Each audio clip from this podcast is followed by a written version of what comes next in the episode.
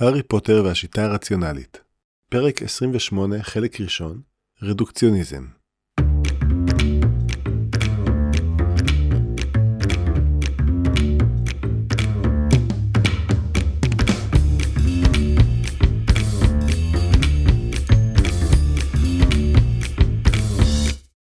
אוקיי, אמר הארי, בולע את רוקו. אוקיי, הרמיוני, זה מספיק. את יכולה להפסיק.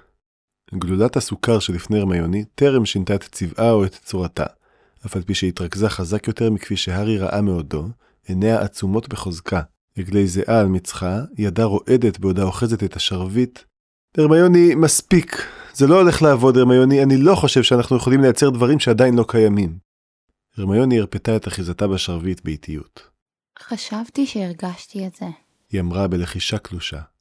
חשבתי שהרגשתי את זה מתחיל לשנות צורה. רק לרגע. הארי הרגיש גוש בגרונו. בטח דמיינת את זה. קיווית יותר מדי, כנראה. היא אמרה. היא נראתה כאילו היא רוצה לבכות.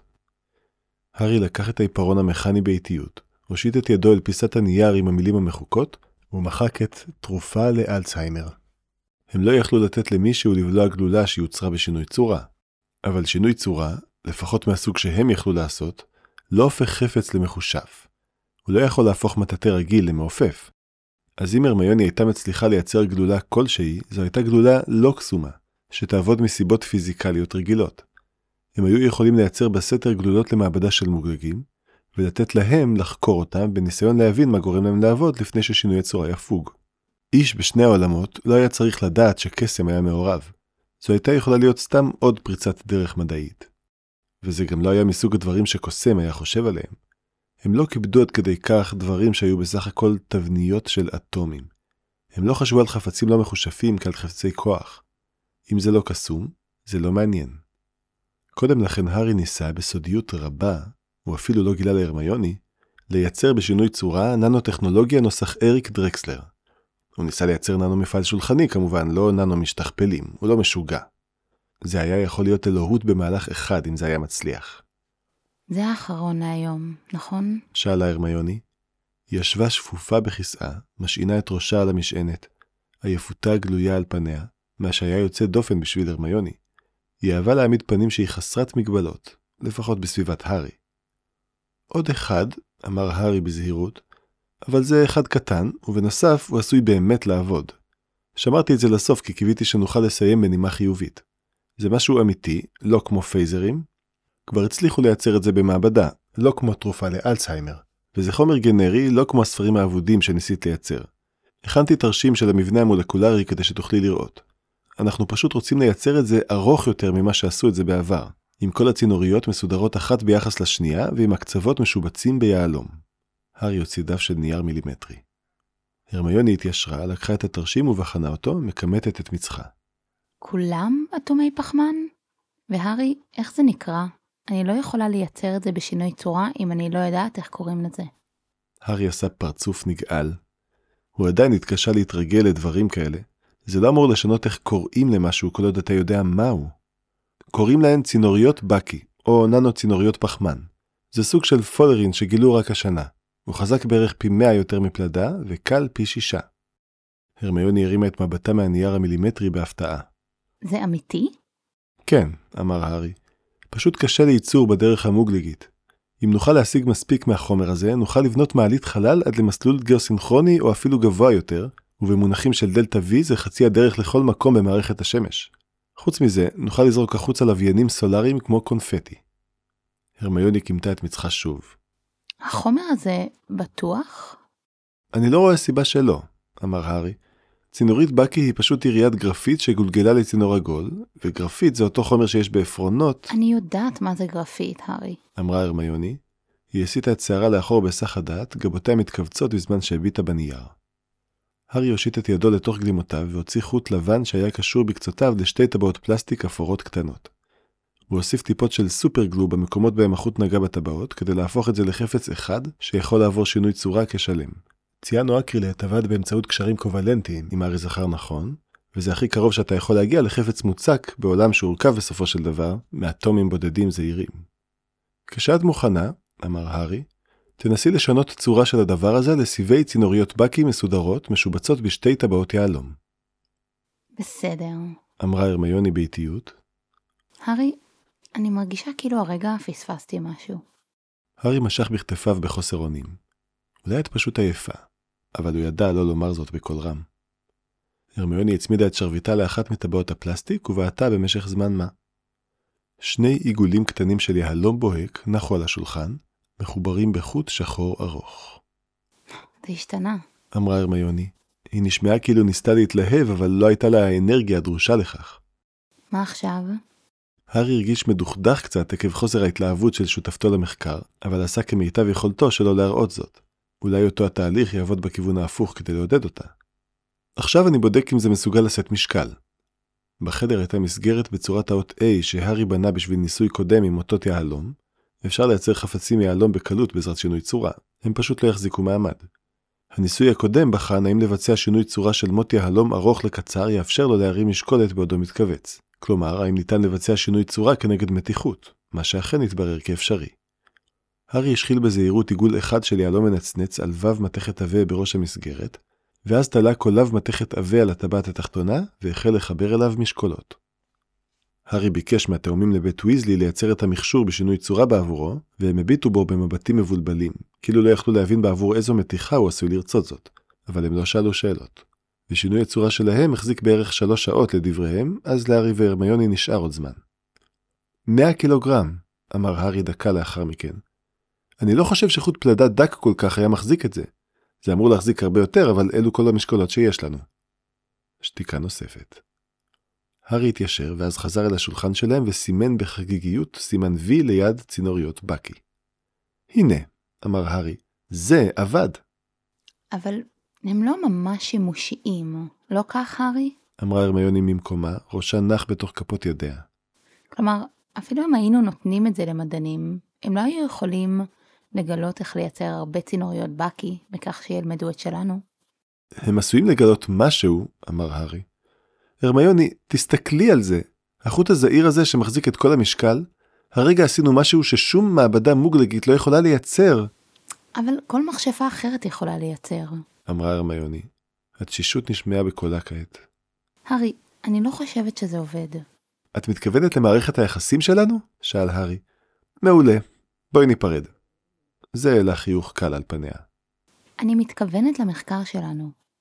או, הרמיוני, איך את יכולה לומר את זה? אתה מתוק כשאתה מרושע. היא אמרה. אבל הארי, זה טירוף. אני בת 12, אתה בן 11. זה מגוחך לחשוב שאנחנו עומדים לגלות משהו שאף אחד אחר עוד לא הבין. את באמת אומרת שאנחנו צריכים לוותר על הניסיון לפענח את סודות הקסם אחרי שניסינו במשך פחות מחודש? אמר הארי, מנסה לגרום לזה להישמע כמו אתגר. בכנות, הוא הרגיש אותה תשישות כמו הרמיוני. אף אחד מהרעיונות הטובים לא עבד. הייתה לו תגלית אחת ראויה לציון, התבנית המנדלית, והוא לא יכול לספר עליה להרמיוני בלי להפר את הבטחתו לדראקו. לא. אמרה הרמיוני. פניה הצעירות נראו רציניות ובוגרות מאוד. אני אומרת שכרגע אנחנו צריכים ללמוד את כל הקסם שקוסמים כבר מכירים, כדי שנוכל לפתור את זה אחרי שנסיים ללמוד בהוגוורטס. אמ, אמר הארי. הרמיוני, אני שונא לנסח את זה ככה, אבל דמייני שהיינו מחליטים לדחות את המחקר שלנו לאחר כך, והדבר הראשון שהיינו מנסים אחרי שהיינו מסיימים ללמוד, היה לייצר בשינוי צורה תרופה לאלצהיימר, וזה היה עובד. היינו מרגישים, אני לא חושב שהמילה טיפשים מתארת בצורה מדויקת את התחושה שלנו, מה אם יש משהו אחר כזה והוא כן יעבוד? זה לא הוגן, הארי. אמרה הרמיוני. קולה רעד כאילו הייתה על סף פריצה בבכי. אתה לא יכול להטיל אחריות כזו על אנשים. זה לא העבודה שלנו לעשות דברים כאלה. אנחנו ילדים. לרגע הארי תהה מה היה קורה לו מישהו היה אומר להרמיוני שעליה להילחם באדון אופל בן על מוות. האם היא הייתה הופכת לאחד מהגיבורים היללניים ומלאי הרחמים העצמיים שהארי לא היה מסוגל לסבול בספרים? בכל מקרה, אמרה הרמיוני, קולה רעד. אני לא יכולה להמשיך לעשות את זה. אני לא מאמינה שילדים יכולים לעשות דברים שמבוגרים לא יכולים. זה רק בסיפורים. שקט השתרר בכיתה. הרמיוני החלה להיראות מפוחדת, והארי ידע שהבאה שלו נעשתה קרה יותר. אולי זה לא היה כואב כל כך, אולי המחשבה הזו עלתה בהארי קודם לכן, ייתכן ש-30 זה מאוחר מדי לעשות מהפכה מדעית, ו-20 זה בדיוק הגיל הנכון, וישנם כאלה שקיבלו את הדוקטורט שלהם בגיל 17, ויורשים בני 14 שהיו מלכים או מצביעים דגולים, אין באמת אף אחד שנכנס לספרי ההיסטוריה בגיל 11. בסדר, אמר הארי, להבין איך לעשות משהו שמבוגר לא יכול. זה האתגר שלך? לא התכוונתי לזה ככה. אמרה הרמיוני בלחישה מבוהלת. במאמץ, הארי הסיט את מבטו מהרמיוני. אני לא כועס עלייך, אמר הארי. קולו היה קר למרות מיטב מאמציו. אני כועס על, לא יודע, הכל, אבל אני לא מוכן להפסיד, הרמיוני. לא תמיד הדבר הנכון לעשות הוא להפסיד. אני אבין איך לעשות משהו שקוסם מבוגר לא יכול לעשות, ואז אני אחזור אלייך. איך זה? שתיקה נוספת. אוקיי. אמרה הרמיוני, קולה רועד קלות. היא הרימה את עצמה מהכיסא והלכה לעבר דלת הכיתה הנטושה שבה עבדו. ידה נשלחה לידית הדלת. אנחנו עדיין חברים, נכון? ואם לא תצליח לגלות שום דבר? היא השתתקה. אז עדיין נלמד ביחד, אמר הארי. קולו היה אפילו קר יותר. אמ... אז ביי בינתיים. הרמיוני אמרה, והיא יצאה במהירות מהחדר וסגרה את הדלת מאחוריה. לפעמים הארי שנא שיש לו צד אפל, אפילו כשהיה בתוכו. והחלק שבו שחשב בדיוק אותו דבר כמו הרמיוני, שילדים לא יכולים לעשות דברים שמבוגרים לא יכולים לעשות, אמר את כל הדברים שהרמיוני פחדה מכדי לומר, כמו, זה אתגר קשה מדי שלקחת על עצמך, ובחיי הפעם תגמור עם הפנים בבוץ, ולפחות ככה תדע שנכשלת. והחלק שבו שלא אהב להפסיד, אמר בקול קר למדי, בסדר, אתה יכול לשתוק ולצפות.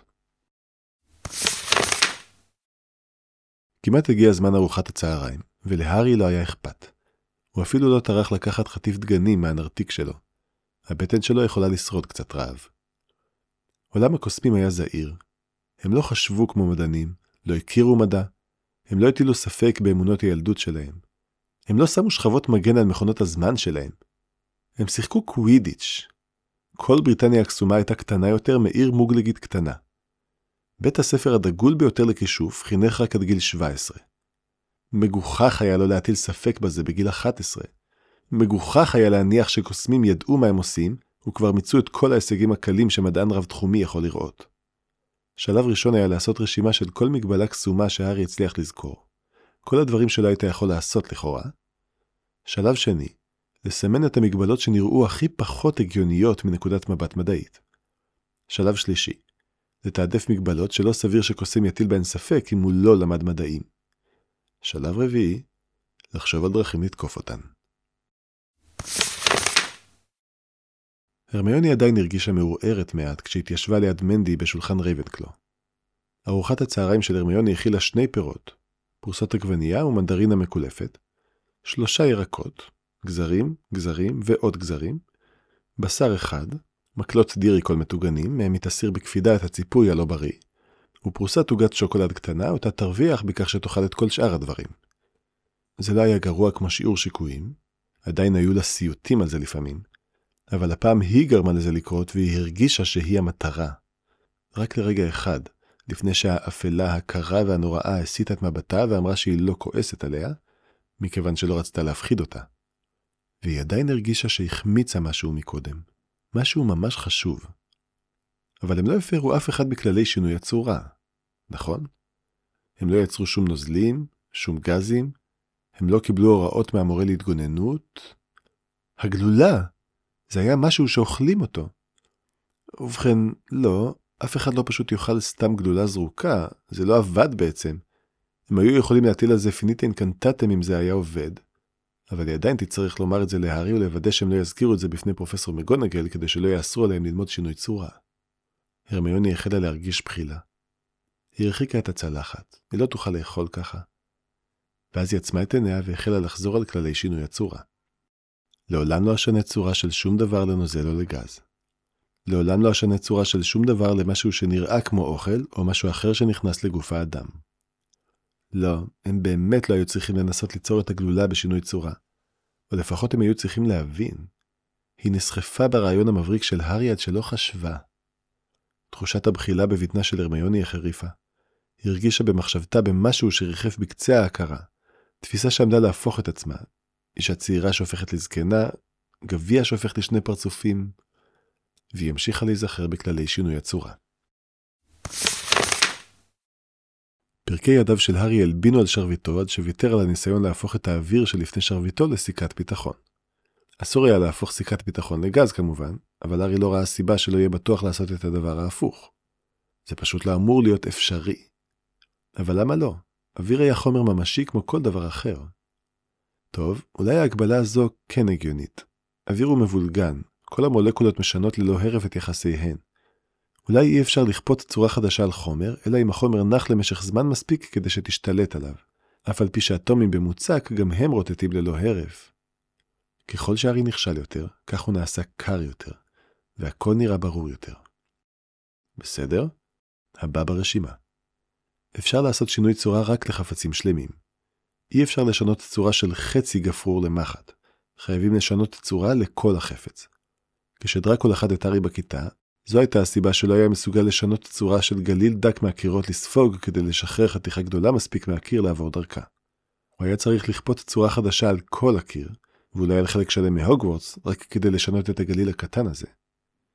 וזה מגוחך. דברים עשויים מאטומים, המון נקודות קטנות. אין שום רציפות, אין שום מוצקות, רק כוחות אלקטרומגנטיים שמחזיקים את הנקודות אחת ביחס לשנייה. מנדי ברוקלהרסט קפאה כשמזלגה בדרך לפיה. הא, היא אמרה לסו לי שישבה ממול המקום הריק כעת לצידה. מה נכנס בהרמיוני?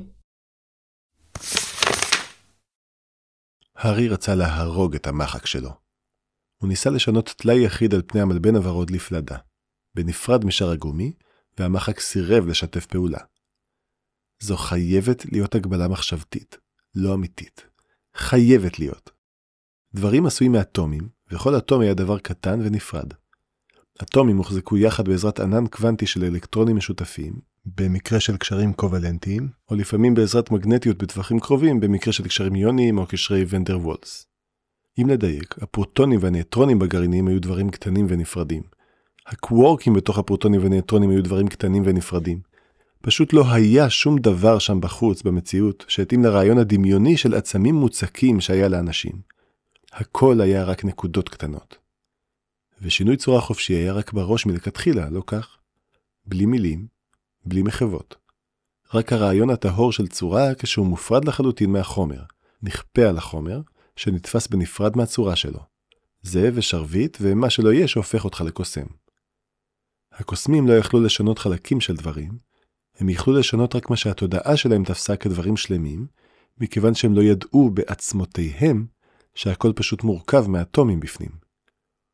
הארי התמקד בידיעה הזו חזק ככל שיכל, בעובדה האמיתית שהמחק היה בסך הכל אוסף של אטומים, שהכל היה בסך הכל אוסף של אטומים, והאטומים של הטלאי הקטן שניסה לשנות היו אוסף תקף בדיוק באותה מידה כמו כל אוסף אחר שיכול לחשוב עליו. והארי עדיין לא הצליח לשנות את החלק היחיד הזה מהמחק. שינוי הצורה לא התקדם לשום מקום. זה פשוט מגוחך. פרקי אצבעותיו של הארי הלבינו על שרביטו שוב. נמאס לו לקבל תוצאות ניסוי לא הגיוניות. אולי העובדה שחלק מהתודעה שלו עדיין חשב במונחים של חפצים, עצרה את שינוי הצורה מלקרות. הוא חשב על אוסף אטומים שהיה מחק. הוא חשב על אוסף אטומים שהיה טלאי קטן.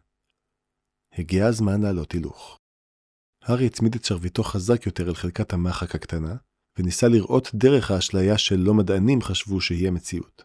העולם של השולחנות והכיסאות, האוויר והמחקים והאנשים. כשאדם צועד בפארק, העולם העשיר שנמצא סביבו היה דבר שהתקיים במחשבה שלו כתבנית של נוירונים שיורים אותות חשמליים. תחושת השמיים הכחולים הבהירים לא הייתה משהו הרחיק מעליו, היא הייתה משהו בקליפת הראייה שלו, וקליפת הראייה הייתה באחורי מוחו. כל התחושות של העולם המואר הזה קרו במציאות במערת העצם השקטה שנקראה הגולגולת שלו. המקום שבו הוא גר, ומעולם, מעולם לא עזב. אם היית רוצה לומר לו שלום, לאדם עצמו, לא היית לוחץ את ידו. היית נוקש בעדינות על גולגלתו ושואל, איך הולך שם? זה מה שאנשים היו באמת, ושם הם גרו. והתמונה של הפארק שהוא חשב שהוא הולך דרכו, היה משהו שהוא דמיין בתוך מוחו כשאיבד אותות שקיבל מהעיניים ומהרשתית. זה לא שקר כמו שחשבו הבודהיסטים. לא היה דבר מיסטי ולא צפוי מאחורי מסך המאיה. מה שנח מאחורי אשליית הפארק הוא פשוט הפארק עצמו, אבל הכל עדיין היה אשליה. הארי לא ישב בכיתה. הוא לא הביט במחק. הארי היה בתוך הגולגולת של הארי. הוא חווה תמונה מעובדת שהמוח שלו פענח מאותות שנשלחו מהרשתית שלו. המחק האמיתי היה במקום אחר, לא בתמונה. והמחק האמיתי לא היה כמו התמונה שהייתה למוח של הארי. הרעיון של המחק כחפץ מוצק היה משהו שהתקיים אך ורק בתוך מוחו, בתוך הקליפה הקודקודית שאיבדה את תחושת המרחב והצורות שלו. המחק האמיתי היה אוסף של אטומים שהוחזקו יחד בעזרת כוחות אלקטרומגנטיים וחלקו אלקטרונים קוולנטיים, ולידם מולקולות אוויר התנגשו זו בזו ובמולקולות המחק. המחק האמיתי היה הרחק משם, והארי בתוך גולגולתו לעולם לא יוכל באמת לגעת בו. יוכל רק לדמיין רעיונות לגביו. אבל השרביט שלו היה הכוח. הוא יכול לשנות דברים שם בחוץ במציאות. היו אלה רק התפיסות המוקדמות של הארי שהגבילו אותו. איפשהו מעבר למסך המאיה, האמת מאחורי הרעיון השרביט שלי שהיה להארי, נגע באוסף האטומים שהתודעה של הארי חשבה עליו בתור טלאי על המחק. ואם השרביט הזה יכול לשנות את אוסף האטומים שהארי תפס בתור המחק כולו, אין שום סיבה שהוא לא יוכל לשנות את האוסף האחר. שינוי הצורה עדיין לא קרה. הארי חשק את שיניו ועלה הילוך נוסף. הרעיון שהיה בתודעתו של הארי מחק כחפץ יחיד היה שטות מוחלטת. זו הייתה מפה שלא התאימה ולא הייתה יכולה להתאים לשטח. בני אדם מידלו את העולם באמצעות רמות מדורגות של סדר. היו להם מחשבות נפרדות על האופן שבו עבדו מדינות, אנשים, איברים, תאים, מולקולות, קוורקים. כשהמוח של הארי חשב על המחק, הוא חשב על החוקים ששלטו במחקים, כמו מחקים יכולים להיפטר מסימני פרון. רק אם המוח של הארי יצטרך לחשוב על מה שיקרה ברמה הכימית הנמוכה ביותר, רק אז הוא יתחיל לחשוב, כאילו הייתה זו עובדה נפרדת, על מולקולות גומי. אבל זה הכל בתודעה. לתודעה של הארי יש אמונות נפרדות בנוגע לחוקים ששלטו במחקים, אבל אין חוק פיזיקלי נפרד ששלט במחקים. התודעה של הארי מידלה את המציאות באמצעות רמות שונות של סדר, עם אמונות שונות בקשר לכל רמה, אבל זה הכל במפה. השטח האמיתי לא היה ככה. למציאות עצמה הייתה רק רמה אחת של סדר, הקוורקים. זה היה תהליך אחוד ברמה נמוכה שציית לחוקים מתמטיים פשוטים. או לפחות זה היה מה שארי האמין לפני שגילה על קסם. אבל המחק לא היה קסום. ואפילו אם המחק היה קסום, הרעיון שבאמת יכול להתקיים מחק יחיד מוצק הוא בלתי אפשרי. דברים כמו מחקים לא יכולים להיות יסודות בסיסיים של המציאות. הם יותר מדי גדולים ומסובכים מכדי להיות אטומים. הם חייבים להיות עשויים מחלקים. לא יכולים להיות דברים מורכבים מיסודם. האמונה המשתמעת שהייתה למוח של הארי, שהמחק היה חפץ יחיד, לא רק הייתה שגויה, זה היה בלבול מפה שטח. המחק התקיים כרעיון נפרד במודל מרובה הרמות של העולם שהיה להארי, לא במרכיב נפרד במציאות בעלת הרמה היחידה. שינוי הצורה עדיין לא קרה. הארי נשם בכבדות. שינוי צורה כושל היה מעייף כמעט כמו שינוי צורה מוצלח, אבל לעזאזל אם הוא ירים ידיים עכשיו. בסדר, לעזאזל עם זבל מהמאה ה-19. המציאות לא הייתה אטומים, היא לא הייתה אוסף של כדורי ביליארד קטנים שקופצים מסביב. זה עוד שקר. הרעיון של אטומים כנקודות קטנות היה פשוט עוד הזיה נוחה שאנשים נאחזו בה מפני שהם לא רצו להתמודד עם הצורה החוצנית והלא אנושית של המציאות שמתחת. אין פלא שהניסיונות שלו לשנות צורה לא עבדו בהתבסס על זה. אם הוא רוצה כוח, הוא חייב לנטוש את האנושיות שלו ולהכריח את המחשבות שלו לציית למתמטיקה האמיתית של מכניקת קוונטים. אין חלקיקים. יש רק עננים של משרעת בתוך מרחב קונפיגורציות רב-חלקיקי, ומה שהמוח שלו דמיין בתמימות כמחק היה לא יותר מאשר גורם עצום בפונקציית גל שבמקרה התפרקה לגורמים. לא היה לו קיום עצמאי יותר מכפי שהיה גורם מסוים מוצק של 3 מוסתר בתוך המספר 6. אם השרביט שלו מסוגל לשנות גורמים בפונקציית גל שניתנת לפירוק לגורמים בקירוב, אז הוא בהחלט אמור להיות מסוגל לשנות את הגורם הקטן יותר שהמוח של ארי דמיין כתלאי חומר על המחק. הרמיוני טסה במסדרונות. נעליה מכות בחוזקה על האבן, נשימתה מאומצת. ההלם של האדרנלין עדיין זורם בדמה. כמו תמונה של אישה צעירה שהופכת לזקנה, כמו הגביע שהופך לשני פרצופים. מה הם עשו? מה הם עשו? היא הגיעה לכיתה וידיה החליקו לידית בתחילה, מיוזעות מדי. היא אחזה בה חזק יותר והדלת נפתחה. בהבזק של הכרה היא ראתה את הארי בוהה במלבן ורוד קטן על השולחן שלפניו. בעוד שבמרחק כמה צעדים ממנו, החוט השחור הקטן, כמעט בלתי נראה מהמרחק הזה, תמך בכל המשקל. הארי, צא מהכיתה! הלם מוחלט פילח את פניו של הארי. הוא נעמד כל כך מהר עד שכמעט נפל. עצר רק כדי להרים את המלבן הוורוד הקטן מהשולחן, ואז הוא זינק מבעד לדלת. היא כבר זזה הצידה, שרביטה היה בידה ומצביע על החוט, פיניטה אינקטטם! והרמיוני טרקה את הדלת ברגע שנשמעה מבפנים התרסקות אדירה של 100 קילוגרמים של מתכת נופלת. היא המשיכה להתנשם, נאבקת להסתיר את נשימתה. היא רצה את כל הדרך בלי לעצור. היא הייתה ספוגה זיעה ורגליה וירכיה בערו כמו אש חיה. היא לא הייתה יכולה לענות על השאלות של הארי בעבור כל האוניות שבעולם. הרמיוני מצמצה וקלטה שהחלה ליפול, והארי תפס אותה והוריד אותה בעדינות לישיבה על הרצפה. טוב, היא הצליחה ללחוש. מה? שאל הארי, נראה חיוור משראתה אותו אי פעם. אתה מרגיש טוב?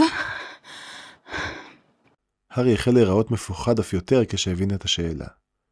אני, אני לא חושב שיש לי תסמינים כלשהם.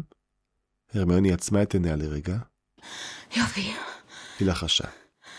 להסדיר נשימה. זה לקח זמן מה. הארי עדיין נראה מפוחד. גם זה טוב, אולי הוא ילמד לקח. הרמיוני שלחה את ידה לתוך הנרתיק שהארי הביא לה, לחשה מים. דרך גרון ניחר, הוציאה את הבקבוק ושתתה בלגימות גדולות. ועדיין לקח זמן מה עד שהצליחה לדבר שוב. הפרנו את הכללים, הארי. היא אמרה בקול ניחר. הפרנו את הכללים. אני... הארי בלה? אני עדיין לא מבין איך. חשבתי, אבל... שאלתי אם שינוי הצורה בטוח, ואתה ענית לי. הייתה שתיקה. זה הכל? שאל הארי. היא הייתה יכולה לצרוח. הארי, אתה לא קולט? היא שאלה. זה עשוי מסיבים קטנים. מה אם זה היה נפרם? מי יודע מה היה יכול להשתבש? לא שאלנו את פרופסור מגונגל. אתה לא מבין מה עשינו? עשינו ניסויים בשינוי צורה. עשינו ניסויים בשינוי צורה. שתיקה נוספת. כן, אמר הארי באיטיות. זה בטח מסוג הדברים שהם אפילו לא טורחים לומר לך לא לעשות מפני שזה כל כך ברור. אל תבחן רעיונות מבריקים וחדשים בנוגע לשינוי צורה לבדך בכיתה ריקה, בלי להיוועץ במורים. היית יכול להרוג אותנו, הארי. הרמיוני ידעה שזה לא הוגן, גם היא טעתה, אבל היא בכל זאת כעסה עליו. הוא תמיד נשמע כל כך בטוח, וזה גרר אותה בעקבותיו בלי לחשוב. היינו יכולים להרוס את הרצף המושלם של פרופסור מגונגל.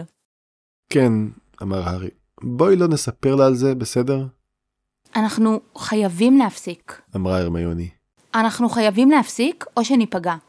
אנחנו צעירים מדי, הארי, ואנחנו לא יכולים לעשות את זה. עדיין לא. חיוך חלש חצה את פניו של הארי. אמ, את סוג של טועה בקשר לזה. והוא הוציא מלבן ורוד קטן, מחק גומי עם טלאי מתכת בוהק עליו. הרמיוני בהתה בו, מבולבלת. מכניקת קוונטים לא הספיקה, אמר הארי. הייתי חייב להגיע כל הדרך לפיזיקה נטולת זמן לפני שהצלחתי. הייתי חייב לראות את השרביט כאוכף יחס בין מציאויות עבר ועתיד נפרדות, במקום לשנות משהו לאורך זמן. אבל עשיתי זאת, הרמיוני. ראיתי מעבר לאשליית החפצים, ואני מוכן להתערב שאין עוד קוסם אחד בעולם שהיה יכול לעשות זאת. אפילו אם איזה בן מוגלגים היה מכיר את הניסוח נטול הזמן של מכניקת הקוונטים, זאת תהיה בעבורו רק אמונה מוזרה על דברים קוונטיים מוזרים ורחוקים. הוא לא היה רואה את זה כמציאות, מקבל את זה שהעולם שהוא רואה הוא רק הזיה. עשיתי שינוי צורה לחלק מחפץ בלי לשנות את הכל. הרמיוני הרימה את שרביטה שוב והפנתה אותו לעבר המחק. לרגע אחד כעס הבליח על פניו של הארי, אבל הוא לא נע לעצור בעדה. פיניטה אינקטטם. אמרה הרמיוני. תבדוק עם פרופסור מגונגל לפני שתנסה לעשות זאת שוב. הארי הנהן, אם כי פניו עדיין היו נוקשות מעט. ואנחנו חייבים להפסיק. אמרה הרמיוני. למה? שאל הארי. את לא מבינה מה זה אומר, הרמיוני? קוסמים לא יודעים הכל. יש מעט מדי מהם, ואפילו פחות כאלה שיודעים מדע כלשהו, והם עדיין לא מיצו את כל ההישגים הקלים, זה לא בטוח. אמרה הרמיוני. אם אנחנו יכולים לגלות דברים חדשים, זה אפילו פחות בטוח. אנחנו צעירים מדי, עשינו כבר טעות גדולה אחת. בפעם הבאה אנחנו יכולים פשוט למות. ואז הרמיוני נרתעה. הארי הסב את מבטו ממנה והחל לנשום נשימות עמוקות ואיטיות. בבקשה, אל תנסה לעשות זאת לבד, הארי. אמרה הרמיוני, קולה רועד. בבקשה. בבקשה אל תכריח אותי להחליט האם לספר לי פרופסור פליטיק. השתררה שתיקה ארוכה. אז את רוצה שנלמד, אמר הארי. היא הצליחה לראות שהוא מנסה לנקות את קולו מכעס. רק נלמד. הרמיוני לא הייתה בטוחה אם כדאי שתאמר משהו, אבל... כמו, כמו שלמדת אמ, פיזיקה נטולת זמן, כן? הארי הביט בה שוב. מה שעשית, אמרה הרמיוני, קולה מהסס. זה לא היה בגלל הניסויים שלנו, נכון? הצלחת לעשות את זה בגלל שקראת הרבה ספרים. הארי פתח את פיו, ואז סגר אותו שוב. הבעה מתוסכלת הייתה נסוכה על פרצופו. בסדר, אמר הארי. מה עם זה? נלמד, ואם נחשוב על משהו שנראה כאילו ממש כדאי לנסות אותו, ננסה אחרי שאשאל מורה, אוקיי. אמרה הרמיוני. היא לא נפלה מרוב הקלה, אבל רק מפני שכבר ישבה. שנלך לאכול ארוחת צהריים? שאל הארי בזהירות. הרמיוני הנהנה. כן, ארוחת צהריים נשמע טוב. הפעם באמת. היא החלה להתרומם בזהירות מרצפת האבן, מתכווצת כשגופה צרח עליה. הארי כיוון לעברה את שרביטו ואמר, ווינגרדיום לביוסה. הרמיוני מצמצה כשהמשקל העצום שנח על רגליה הצטמצם למשהו נסבל. חיוך הבזיק על פניו של הארי. אפשר להרים משהו גם בלי להיות מסוגל להרחיף אותו לחלוטין, הוא אמר. זוכרת את הניסוי הזה? הרמיוני חייכה בחזרה בחוסר אונים, למרות שחשבה שהיא עדיין צריכה לכעוס. היא החלה לצעוד לעבר האולם הגדול, מרגישה כלילת רגליים להפליא, בזמן שהארי השאיר את שרביטו מכוון כלפיה. הוא הצליח להמשיך עם זה חמש דקות, אבל העיקר הכוונה. סוף פרק 28, חלק ראשון.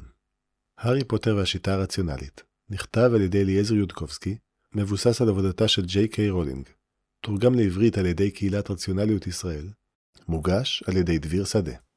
הרמיוני גריינג'ר, על ידי יעל אייזיקס. מנדי ברוקלהרסט מדובבת על ידי עדי קוטלר וייס.